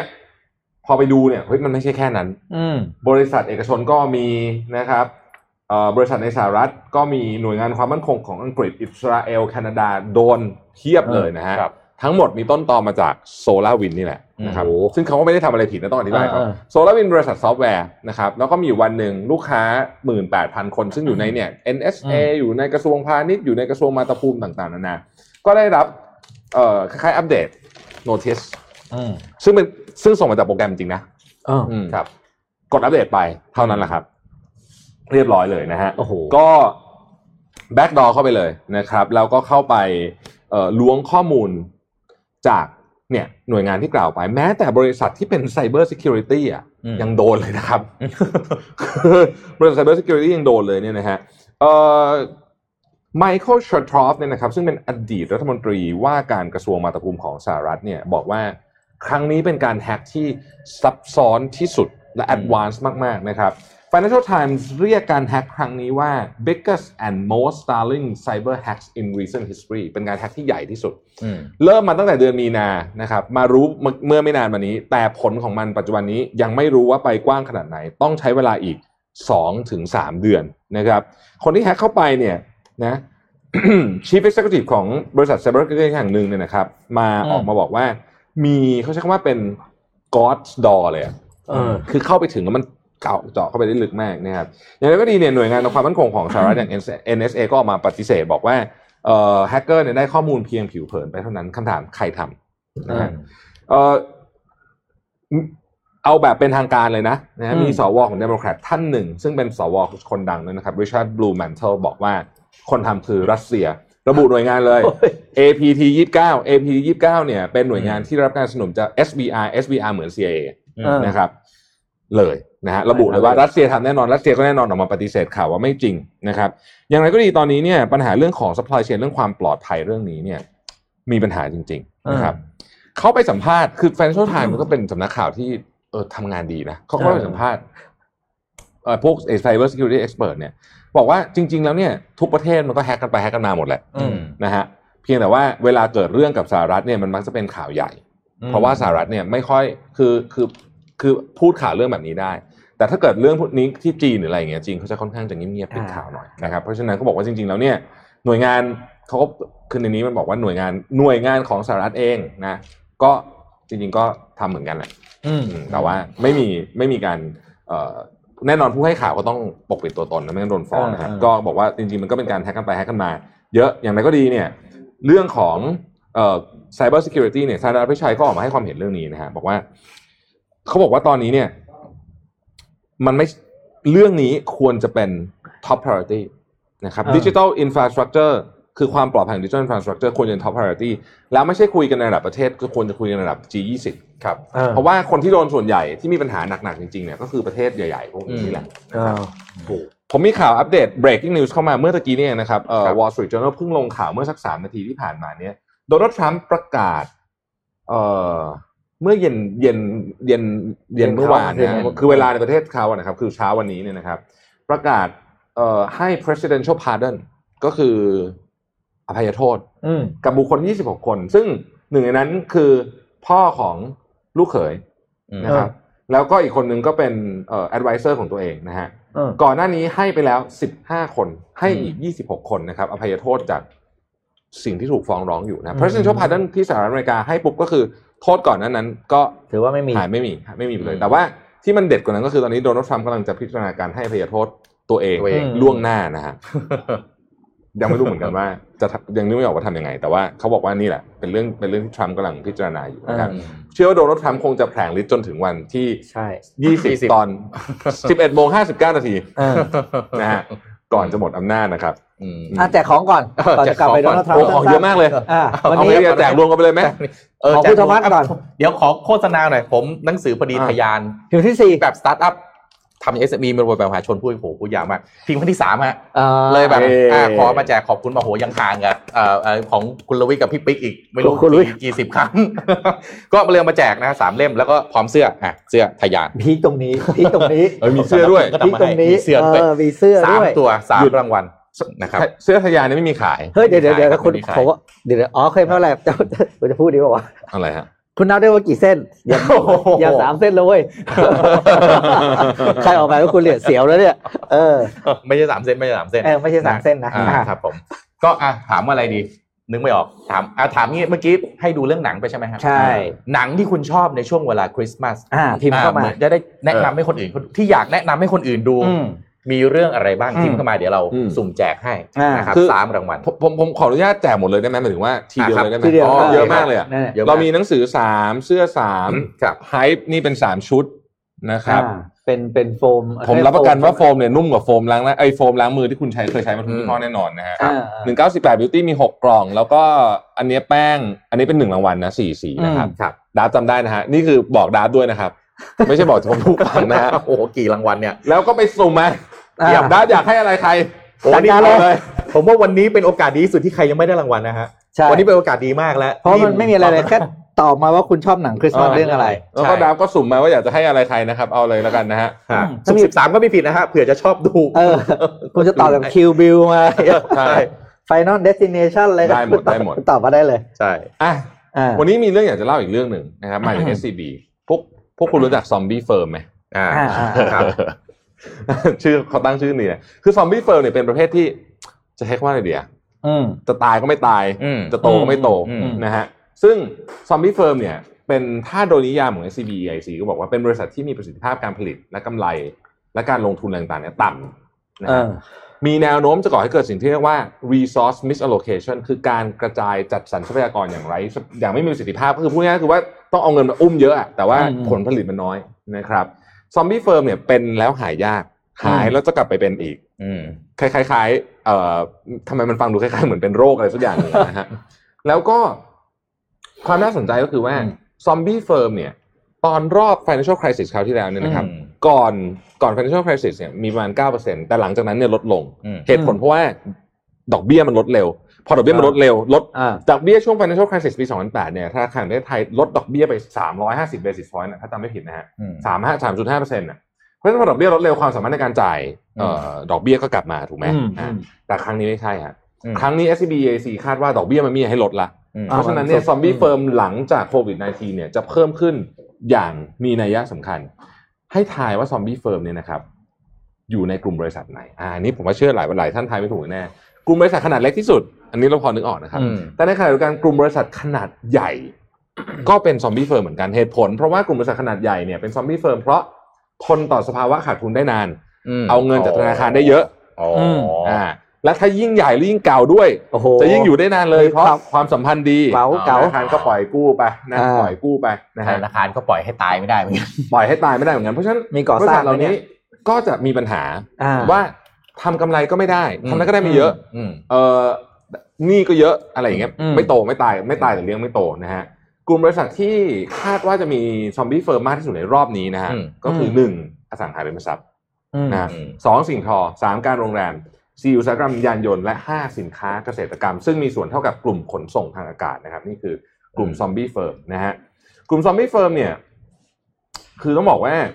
มันแย่ไปหมดทุกอันเลยอะคืออมอัตราการผลิตก็แย่เอ่อ output ก็แย่ productivity ต่างๆ ก็แย่หมดนะครับ แต่ว่าสิ่งที่น่าสนใจของของครั้งนี้ก็คือเอ่ออัตราส่วนของ zombie firm นะฮะในบรรดา zombie firm ทั้งหมดหนึ่งร้อยเปอร์เซ็นต์เนี่ยรอบที่แล้ว financial crisis เนี่ยนะครับอืมรอบที่แล้วในปี 2008เนี่ยมี 12เปอร์เซ็นต์แต่รอบนี้มี 25เปอร์เซ็นต์รอบเพราะฉะนั้นรอบนี้ธุรกิจขนาดเล็กโดนหนักรอบแล้วก็ต้มยำกุ้งไหมไม่ใช่ไม่ใช่ financial crisis 2008ครับเอาสองพันแปดแฮมเบอร์เกอร์แฮมเบอร์เกอร์ crisisเพราะฉะนั้นเนี่ยคือรอบนี้เนี่ยพูดง่ายๆก็คือ SME หนักอืมหนักกว่า corporate ขนาดใหญ่นะครับโอ้โหเพราะฉะนั้นเนี่ย zombie firm เราจะเห็น zombie firm ในกลุ่ม SME เนี่ยเยอะ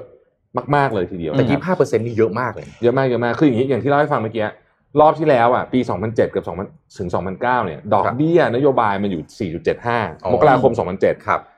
แต่มันเหลือ 1.25 ในปี มกราคม 2009 คือ 2 ปีเนี่ยลดไป 350ปิ๊บก็คืออืม3.5เปอร์เซ็นต์ครับนะครับ แต่คราวนี้เนี่ยเราเริ่มต้นวิกฤตด้วยดอกเบี้ย 1.25เปอร์เซ็นต์อืมนะไม่รู้จะไปอะไรไปตอนนี้เหลือ 0.5อืมเออเขาไม่ลดแล้วอะก็ปีหน้าเขาเขาต้องติดนี่เขาก็ไม่ลดแล้วครั้งนี้เขาไม่ลดอืมมันไม่มีอะไรให้ลดแล้วฮะ ครับพอดอกเบี้ยมันไม่มีอัตราพอดอกเบี้ยเขาจะดอกเบี้ยลดได้เยอะใช่ไหมครับดอกเบี้ยลดได้เยอะก็ช่วยได้เยอะช่วยได้เยอะครับครั้งนี้ดอกเบี้ยลดไม่ได้แล้วไม่รู้จะไปช่วยค่าใช้จ่ายตรงไหนเลย ไม่รู้จะไปช่วยค่าใช้จ่ายยังไง แล้วยังอีกเรื่องหนึ่งครับอืม financial crisis ปี 2008 เนี่ยนะครับเงินบาทอ่อนลง 6.5เปอร์เซ็นต์อ่าช่วยส่งออกคราวนี้บาทแข็เงิงนบาทแข็งอีกแข็งขึ้นเออมีคนคาดการณ์บางธนาคารบอกว่าเห็น 28แงเฮ้ยโอ้โหเห็นยี่เห็นตัวเลข28แน่ๆสามสิบก็หนาวแล้วนะตอนนี้แล้วเมื่อ29ต้นกว่าต้นวีคนี่ไปยี่สิบเก้านะใช่เออ แล้วก็อัตราการว่างงานเนี่ยนะครับคราวที่แล้วไม่หนักเท่าคราวนี้นะครัครับบแล้วก็อันนี้สำคัญที่สุดผมจะอ่านข้อนี้เลยนะความแข็งแกร่งของกลุ่มธุรกิจขนาดเล็กในปี 2007 และปี 2019 เนี่ยมีนัยแตกต่างกันอย่างสำคัญมากซอมบี้เฟิร์มในกลุ่มสินทรัพย์ที่เล็กที่สุดตอนนู้น 10 อยู่ 15 ปี 2007 2019 อยู่ 25 เพราะฉะนั้นธุรกิจขนาดเล็กเปราะบางที่สุดนะครับเอ่อคำแนะนำของ SCB AC ก็คือว่าเฮ้ยอันนี้ผมชอบนะเขาบอกว่าอย่างนี้ครับ มาตรการในระยะถัดไปของรัฐบาล หรือของใครก็แล้วแต่เนี่ยควรมุ่งเน้นการจัดการกลุ่มผู้ได้รับความช่วยเหลือ โดยสำหรับบริษัทที่ไม่สามารถแข่งขันได้ ควรสร้างกระบวนการการออกจากธุรกิจอย่างคล่องตัว และมีผลกระทบจำกัดเรียกว่า orderly exit ในขณะที่กลุ่มบริษัทที่ยังมีศักยภาพในการปรับตัวอืมควรได้รับการช่วยเพื่อพัฒนาความสามารถในการแข่งขันพูดง่ายก็คือว่าถ้าไปต่อไม่ไหวอย่าฝืน อืมอืมออกไปเลยให้ออกจากธุรกิจไปแล้วเริ่มอ่าใหม่ดีกว่านะครับอืม orderly exit นะฮะเออเหรอเออนี่เลยนะฮะนี่เป็นคำแนะนำเพราะว่าอืมเฮ้ยผมว่าน่าสนใจนะ อืมอืมนะฮะบ้านเราต้องต้องรื้อกฎหมายล้มละลายเลยไหมเออ ไม่รู้คิดยังไงกันมีเออนี่นี่ไส้ในเป็นยังไงก็ไม่รู้เหมือนกันนะอืมแต่ว่ามันเป็นคือมันเป็นเครื่องมือที่ช่วยได้นะอืมจริงแล้วคือมันคือมันคือเครื่องมือช่วยนะ ไม่ใช่บางอย่างอยากคือจะออกแล้วตก็นนี้ออกเขาก็ไม่ได้อะเหมือนแค่ชื่อมันฟังดู Chapter น่ากลัว11นะแต่จริงๆกฎหมายล้มละลายมันคือกฎหมายช่วย Chapter ธุรกิจให้11อยู่ต่อได้นะอืมแต่พอมันฟังคำว่าล้มละลายผมเฮ้ยแบบมันจะไปทำให้เขาล้มละลายคนมันไปต่อไม่ได้อะอืมอืมอืมอะพูดถึงเรื่องหนี้นะครับ มีเรื่องหนี้มาให้ดูอีกอันหนึ่งเป็นเป็นบทวิเคราะห์จากนิเคเอเชียนะครับ ขอภาพ P ห้ากับ P หกขึ้นมาไปสั้นๆแล้วกันเพราะเราแปดโมงละ ตอนนี้แล้วแปดโมงเนี่ยแล้วเหรอจะแปดละจะแปลเอ้ย P สี่กับ P ห้าอะอันนี้ครับ ตอนนี้เนี่ย อืมหนี้ภาคเอกชนในจีนกำลังจะเป็นระเบิดเวลาลูกใหม่นะครับ ที่จะทำให้เศรษฐกิจจีนเนี่ยใช่ถึงขั้นสุดอืมเลยนะอืมเพราะว่าเมื่อวานผมพูดไปนิดหนึ่งใช่ไหมเออวันก่อนที่พูดถึงบริษัทแฟชั่นอันหนึ่งอะที่ที่ผิดชำระหนี้อะจริง ๆ แล้วเนี่ยไม่ได้มีเขาคนเดียวนะครับ เพราะตอนนี้ตัวเลขของการผิดชำระหนี้ในจีนเนี่ย ดูกราฟเอาก็ได้ ปี2016เนี่ยคือคำว่า debt default ก็คือการหนี้ที่ไม่ชำระไม่ได้เนาะอืมดูปี 2020เลยครับ 10%นะครับเทียบเอ้ยไม่ใช่10%หมื่นล้านหยวนอืมถ้าเทียบกับเมื่อตอนปี 2016 ช่วงที่เศรษฐกิจดีๆ ก็คือประมาณ 0 จุด something อะครับแล้วดู default rate ตอนนี้อยู่ที่ 2%แล้วนะอืมคือปล่อยปล่อยอะไรนะ เจ้าหนี้ร้อยบาทหายไป 2 บาทอย่างเงี้ยอืมคือถือว่าเยอะมากนะครับ เพราะดูอืมปกติเขาดูยิ่งอืมไม่เกินแบบประมาณ 0 จุดกว่าๆนี่ก็ถือว่าอืมน่าเป็นห่วงแล้วนะครับอืม แล้วก็ตอนนี้สิ่งที่บ้านจีนกำลังกลัวก็คือว่ามากกว่าเจ็ดล้านล้านหยวนของมูลค่าพันธบัตรที่ลอยไปลอยมาอยู่ในในในจีนเนี่ยสี่สิบเปอร์เซ็นของจำนวนนั้นเนี่ยครบกำหนดชำระปีหน้านะ อืม แล้วถ้า เดี๋ยวเนี่ยไม่ใช่ไม่ใช่ปีหน้าเจอแล้ว financial crisis โอ้โห แล้วถ้าคุณถึงเวตายลาเลยครบนะกำหนดไม่ชำระปล่อยนะ แล้วคุณชำระหนี้ไม่ได้เนี่ย มันจะส่งผลต่อภาพต่อไปครับ มันจะไปส่งผลต่อภาพนี้ครับ ก็คือการจัดพวกเรตติ้งโดยฟิชต่างครับๆตอนนี้เนี่ยอ่าเอตอนนี้มันดูมันดูแบบเอเอเอ็มจะดูเยอะใช่ไหมแต่ว่าตอนนี้เขาดูว่าสัญญาณมันจะเริ่มไม่ดีละอืมเพราะว่าไอตัวการผิดชำระหนี้เนี่ย มันจะไปส่งผลต่อการจัดอันดับเรตติ้งทั้งหลายอืมในเรื่อง corporate bond ที่ที่ครับที่รออยู่ในที่รออยู่ในจีน คือมันยาวเล่ามันยาวเดี๋ยวไปเขียนเขียนให้ฟังหรือเล่าใน Mission to the World ดีกว่าอืม แต่สิ่งที่น่าเป็นห่วงคือต้องจับตาดูเรื่องนี้ให้ดี ผมว่าสถานะของจีนตอนนี้ไม่ไม่โลกไม่พร้อมที่จะให้จีนมี financial crisis เลยนะเออไม่ไม่ไม่ไม่ไม่ไม่พร้อมอย่างรุนแรงเลยอะเพราะว่าแล้วที่สำคัญก็คือว่าตอนนี้จะเห็นว่าบทวิเคราะห์เนี่ยเขาสรุปว่า ตอนนี้เนี่ยรัฐบาลจีนกำลังเริ่มมีมาตรการที่เข้มงวดขึ้น หลังจากที่ตัวเองเนี่ย ให้ทำเขาเรียกว่าทำการอัดฉีดและส่งเสริมธุรกิจมาตลอด 10 ปีครับหลังจากปี 2009 เป็นต้นมาเกี่ยวครับเขาโตมาเพราะรัฐบาลเนี่ยอัดเงินอัดเงินอืมถ้าสังเกตอย่างที่เขาเพิ่งอัดตัวอาลีบาบาลงไปใช่ไหม Ant Financial เริ่มเริ่มมีการส่งสัญญาณว่าเริ่มจะไม่ปล่อยแล้วอืมและภาคธุรกิจจะต้องยืนได้ด้วยตัวเองในเรื่องของด้านการเงินอืมรัฐบาลจะไม่หนุนแล้วจะเข้มงวดขึ้นในเรื่องของของกฎระเบียบทางการเงินต่างๆรวมถึงการจัดระเบียบในเรื่องของ non-bank ด้วยครับอืม อืมมาอยู่ที่จีนฮะผมไปแบบไวๆให้นะครับเกี่ยวกับข่าวของจีนนะครับเอ่อขอรูป H1 หน่อยนะครับ เรื่องของการล่าสุดนะฮะมี white paper หรือสมุดเปิดเผยข้อมูลนะฮะจากสถาบันเทคโนโลยีสารสนเทศและการสื่อสารแห่งประเทศจีนนะครับ เปิดเผยออกมาว่าจีนเนี่ยสร้างสถานี 5G 5G แล้วมากกว่า 700,000 แห่งทั่วประเทศ ถ้านับถึงเดือนตุลาคม 2020 ที่ผ่านมานี้นะฮะแล้วก็ประเมินคุณภาพเครือข่ายสัญญาณเคลื่อนที่ใน 14 เมืองใหญ่นะครับระหว่างเดือนสิงหาคมกับตุลาคมเนี่ยพบว่า 10 เมืองเนี่ยมีความเร็วเฉลี่ยในการดาวน์โหลด แล้วก็อัปโหลดข้อมูลมากกว่า 800 เมกะบิตต่อวินาทีนะครับอืมแล้วก็ 100 เมกะบิตต่อวินาทีถ้าเป็นถ้าเป็นอัปโหลดนะครับอ่าเวลาพูดอันนี้อาจจะงงๆเอ๊ะมันไวขนาดไหนนะครับ 4G ที่ไทยเราใช้อยู่เนี่ยนะครับอ่าโดยเฉลี่ยนะฮะ10 เมกะบิตต่อวินาทีนะดาวน์โหลดนะครับแต่ว่า ถ้าเป็นที่จีนที่ใช้ 5G เนี่ย 800 เมกะบิตต่อวินาทีนะเร็วกว่า 80 เท่านะครับ แล้วก็โทรศัพท์มือถือ 5G เนี่ย ครองสัดส่วนร้อยละ 51.4 ของยอดจำหน่ายโทรศัพท์ทั้งหมดของจีนในช่วง 11 เดือนแรกของปีนี้นะครับ มียอดการจัดส่งมากถึง 144 ล้านเครื่องนะครับ แล้วคาดว่าเทคโนโลยี 5G เนี่ย จะสร้างผลผลิตทางเศรษฐกิจโดยตรงนะครับ ประมาณ 8.1 แสนล้านหยวน หรือประมาณ 3.69 ล้านล้านบาท แล้วก็สร้างมูลค่าเพิ่มทางเศรษฐกิจอีก 1.89 แสนล้านหยวน หรือประมาณ 8.63 ล้านล้านบาทนะครับภายในสิ้นปีนี้นะครับ แล้วก็คาดการณ์กันว่า 3 บริษัทโทรคมนาคมรายใหญ่ของจีนเนี่ยจะลงทุนอีกกว่า 9.56 แสนล้านบาทนะเพื่อพัฒนาเครือข่ายที่เกี่ยวข้องกับ 5G ในปีนี้นะครับ โดยเทคโนโลยี 5G เนี่ยจะถูกนำไปประยุกต์ใช้กับอุตสาหกรรมหลากหลายนะครับ เช่น นำมาเลยนะฮะ Cloud Computing Big Data แล้วก็ AI ต่างๆ นะครับ ผมขอต่ออีกข่าวหนึ่งนะครับ อันนี้แบบสั้นๆ นะครับของเกี่ยวเป็นไว t ์ paper เหมือนกันนะครับ แต่นี้ออกมาโดยเเเกี่ยวกับการเเรียกว่าอะไร transportation คือการขนส่งในประเทศจีนนะ ขอรูป H3 หน่อยนะครับ สมุดปกขาวอีกอันหนึ่งนะครับ ที่เปิดเผยรายงานเรื่องว่าด้วยการพัฒนาความยั่งยืนทางการขนส่งของประเทศจีน หรือ Sustainable Development of Transport Transport in China นะฮะ ระบุเรื่องของการพัฒนาทางด้านการขนส่งของจีน ลองดูตัวอย่างนะครับ ผมคัดมาเพราะว่าไว t ์ paper อันนี้จริง ๆ ยาวมากนะครับ คัดมาบางอันที่น่าสนใจนะครับ ภายในสิ้นปี 2019 ที่ผ่านมานะฮะความยาวรวม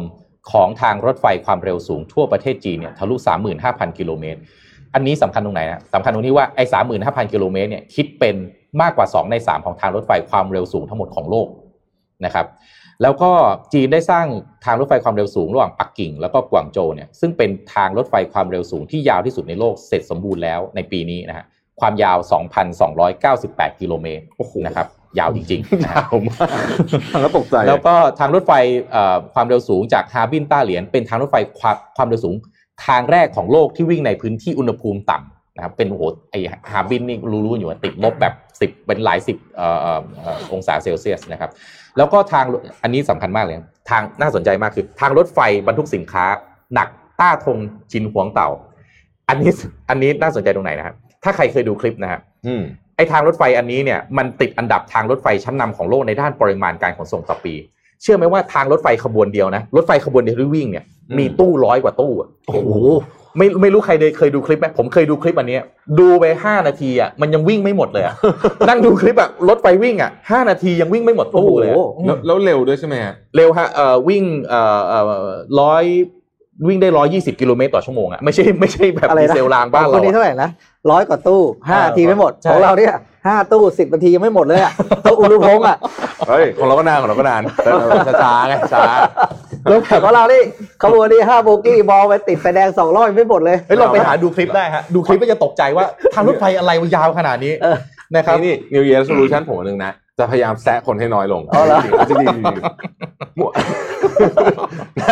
เราจะพยายามแซะทุกคนให้น้อยลง โอเคโอเคโอเคโอเคเป็นไม่ต่างไม่ประเทศไม่เมื่อวานที่ผมคุยกับท่านรองนายกบอกว่าเออเอออยากสัมภาษณ์ท่านนายกเออเออแบบเออเดียวๆอย่างนี้เลยนะเออเออเดี๋ยวท่านรองนายกบอกว่าเดี๋ยวจะไปถาม นี่อ่าจะได้สัมภาษณ์อ่าน่าสนใจน่าสนใจนะแล้วก็ฝากคำถามมาได้ฮะอ่าแต่คิดว่าไม่ได้ถามทุกอันอะเราเล่นเราเล่นถามถามถามคนว่าจะเลิกแซะไงโอเคโอเคอ่าโอเคก็อีกเยอะแยะเลยสะพานโอ้โหนี่คือถ้าอ่านไว้เปเปอร์เยอะมากนะครับคือเอออ่านแล้วเนี่ยผมเข้าใจเลยที่สหรัฐอเมริกาบอกว่าจีนเป็นภัยคุกคาม ต่อสหรัฐอเมริกาในทุก ๆ ด้านอืมอืมโอ้ดูโอ้โห แต่ละอย่างเรื่องที่ทำนี่อื้อหือใหญ่ๆทั้งนั้นนะครับอะจบข่าวนี้ครับ เฮ้ยเดี๋ยวเดี๋ยวคุณคุณคุณดูมีแฟนมีไม่นึงคุณการบอกว่าผมโกนหัวสองเดือนเลยครับ ถ้านายกมาเฮ้ยดับ แคปไปด้วยนะแคปหน้าคุณการจอไว้หน่อยคุณการเขาบอกแล้วอะทักทายกันเล่นๆของแฟอ่านนะฮะเพจนะคเอ่รับอคลิปที่คลิปที่เมื่อวานสัมภาษณ์ท่านรองนายกเนี่ยดีมากเลยนะดับเมื่อไหร่เสร็จฮะเที่ยงนี้ อันนี้ถาม อันนี้ถามหรืออะไร น้องถึงกับสำลักอ่าเอาเอาเอาเอาเดี๋ยวปิดท้ายผมให้ดูอืมอันนี้แบบไวๆเหมือนกันอืมอ่าแกจิตวันละตัวครับ เล่นใหญ่มากนะฮะ เรียกว่า KF console เออ KF console ขออ่าหน่อยดูนะซิขอดูรูซิปเมื่อคืนเห็น H7 แป๊บนะฮะๆยังไม่ได้ดู KF console นะฮะเล่นใหญ่ขอขอคลิปเลยก็ได้นะครับ ขอคลิปนะฮะนี่นี่อัคืนอเกนี้มถือว่าเป็นแอปที่ปล่อยมานี่คือ ถือว่าเป็นพัฒนาการของมนุษยชาติเลยนะครับ เปรียบเทียบได้กับการที่มนุษย์เนี่ย ปล่อยกระสวยอวกาศไปดวงจันทร์ ถึงขั้นนั้นเลยทีเดียวนะฮะว่าอืมคอนโซลอันนี้ นี่คือเกมเหรอฮะให้ดูฮะ ว่ามันเป็นอะไรฮะ เป็นคอนโซลเกมนะครับ แต่เปรียบเทียบได้ถึงขั้นนั้นนะฮะ ดูนะฮะ เป็นการเกิดขึ้นของมนุษยชาติเลยนะครับเปรียบเทียบกับไอ้เสานี่เลยนะฮะเออแล้วไปดูฮะคอนโซลเกมนี้ฮะ มันเป็นคอนโซลเกมที่ชื่อว่า KF Console นี่ผมบิวมานานมากนะมันไม่เข้า มันไม่เข้าไอ้ไอ้ตัวหน้าตาคอนโซลสักที นะฮะเล่นใหญ่มากนะครับ KF Console มันย่อมาจาก KFC ครับ มันคือคอนโซลเกมที่มีช่องไว้อุ่นไก่ทอด KFC ได้ครับเป็นการจับมือกันระหว่างบิวบิวซะใหญ่เลยแล้วก็ Cooler Master นะฮะทำคอนโซลเกมออกมาแหมผมก็เขินเหมือนกันบิวมาตั้งนานแล้วฮะนี่เขาทำแอดอลังการมากหเลลัยงนะจากเออเออนะเออโห KFC ปล่ไม่อยมันมาเนี่ยเล่นเกมได้จริงเล่นเกมจริงๆมีเล่นเกมจคอนโซลเลยใช่ริงไหมๆแล้วก็อ่ามีมีตัวไอตัวเครื่องทำความดูไอ แบบไออะไรเข้าใจคุมอุณหภูมิอยู่ข้างในอ๋อเหรอเพื่อที่จะให้คุณสามารถกินไก่ไปด้วยได้ เราจะเป็นในจะต้องระหทำว่างเล่นเกมอะไรขนาดนั้นเลยจริงต้องๆขนาดจริงๆเหรนั้อนเลย ให้ดูบ่อยๆดูดูเสร็จเขินเหมือนกันแหมบิวบิวมาตั้งนานนาราเด็กสวัสดิ์มาลมณ์นี้เออใช่ใช่ใช่บิวก็ลงเลยผมว่าปกติคุณโนมาก็จะไม่เล่นมุกแบบนี้ดีกว่าเออผมยังผมยังประมวลผลอยู่นะครั้งเดียวแล้วครั้งสุดท้ายเลยครับใกล้สิ้นปีแล้วนะใกล้สิ้นไม่ปีแล้วมันเล่นเกมแบบไหนเป็นแบบ ใช้เกมของใครมาเล่นอะ โอเคของค่ายเกมไหนก็เออได้ได้แหละเออเออผมมาลืมเช็คไงเดี๋ยวไปเช็คให้ว่าเป็นคอนแล้วโซลขเราองแต่ใครไหนว่าเออตื่นเต้นกับโฆษณาพีซีมากกว่าพีซีดูแล้วพีซีพีซีเป็นพีซีฮะเล่นเกตื่มนเต้นกับ PC โฆษณามากกว่าครับอ่าอืมอะแปดโมงห้านาทีน่าจะครบเนาะครบเถอะเพราะว่าเราต้องเก็บเสียงไว้อัดสนทนาทำใช่แล้วอ่าครับ แต่ว่าแจ้งเวลานิดนึงเปลี่ยนเวลาออกอากาศเนาะอ่าเป็นสามทุ่มวันเสาร์ครับ ทุกอาทิตย์นะครับทุกคนจะได้รู้ว่าไม่งั้นสนทนาทำจะมางงๆเมื่อไหร่มาอยู่ดีก็ลงอะไรอย่างเงี้ยนะอ่านะคต่รัอบไปเป็นสามทุ่มวันเสาร์นะครับครับ แล้วก็เราจะหาโอกาสไปนอกสถานที่อีกนะครับ อืมสนุกดีนะ สนุกดีสนุกดีนะครับอ่าใครที่ยังไม่ได้ดูตอนหนึ่งตอนสองของสนทนาธรรมตอนที่แล้ว ลงครบหมดแล้วนะครับครับไปผตามมดูกันเป็นได้นะการรีควิรัวบหนังสือเรื่อง no rules rules ของอืมอ่า Reed Hastings CEO ของ Netflix นะครับครับสำหรับวันนี้ก็ ขอบคุณสำหรับการติดตามครับ พบกับพวกเรา 3 คนได้ในวันพรุ่งนี้ครับอ่าเดี๋ยวก่อนนะครับ ขอบคุณแพลตฟอร์ม Thailand Travel Voice เที่ยวมั่นใจบอกได้ทุกเรื่องจากทททนะครับ และทีม Wealth Advisory ของ SCB ด้วยนะครับโอขอบคุณสปอนเซอร์ทั้งสองท่านของเราด้วยนะครับครับ สวัสดีครับ สวัสดีครับมิชชั